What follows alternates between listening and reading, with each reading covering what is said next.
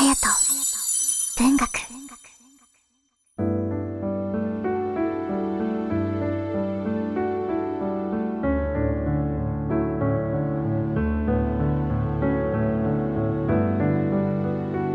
皆さんいかがお過ごしでしょうか？9月18日敬老の日の月曜日の夜です。今日は祝日ということで土日月と3連休だった方も多いのではないでしょうか。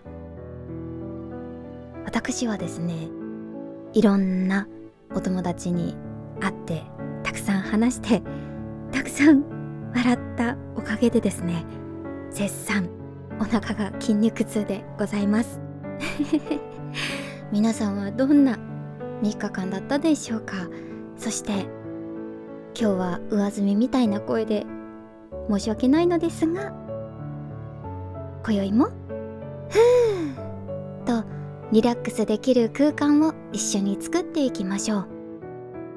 あやと文学では皆さんのつぶやきでのご参加お待ちしております。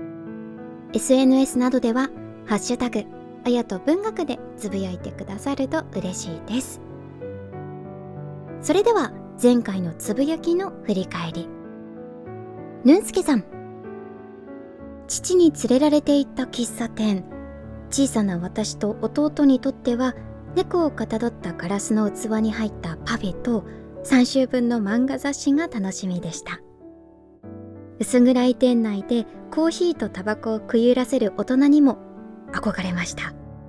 と前回読ませていただきました萩原作太郎の「喫茶店にて」喫茶店の思い出をつぶやいていただきました。ありがとうございます。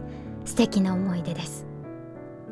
確かに小さい頃連れて行ってもらいました。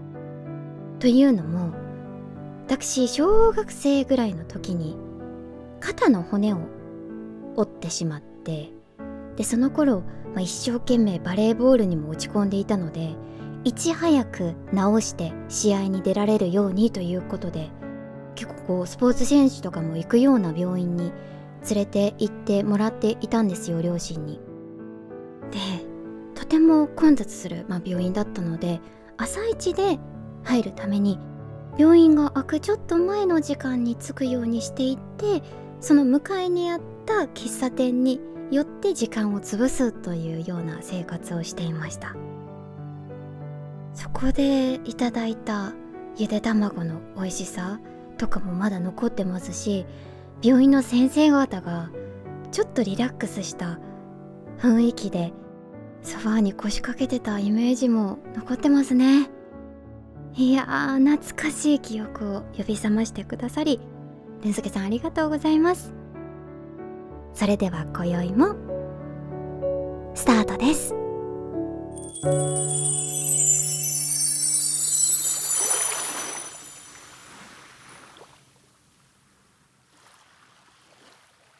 恋の後悔中原中也正直すぎてはいけません。親切すぎてはいけません。女をご覧なさい。正直すぎ、親切すぎて、男をいつも苦しめます。だが、女から正直に見え、親切に見えた男は、最も偉いエゴイストでした。思想と行為が弾劾し合い、知、情、意の三分法が嘘になり、カンテラの火と主演との間に人の心がさまよいます。あ。恋が形とならない前。その時、失恋をしとけばよかったのです。恋の後悔中原中也隼人文学第68回隼人文学今宵は中原中也作恋の後悔を読ませていただきました。いかがだったでしょうか？今宵はそうだな。奥花子さんの楽曲に包まれて過ごしたいと思います。どうか皆さん次会う日までお元気で。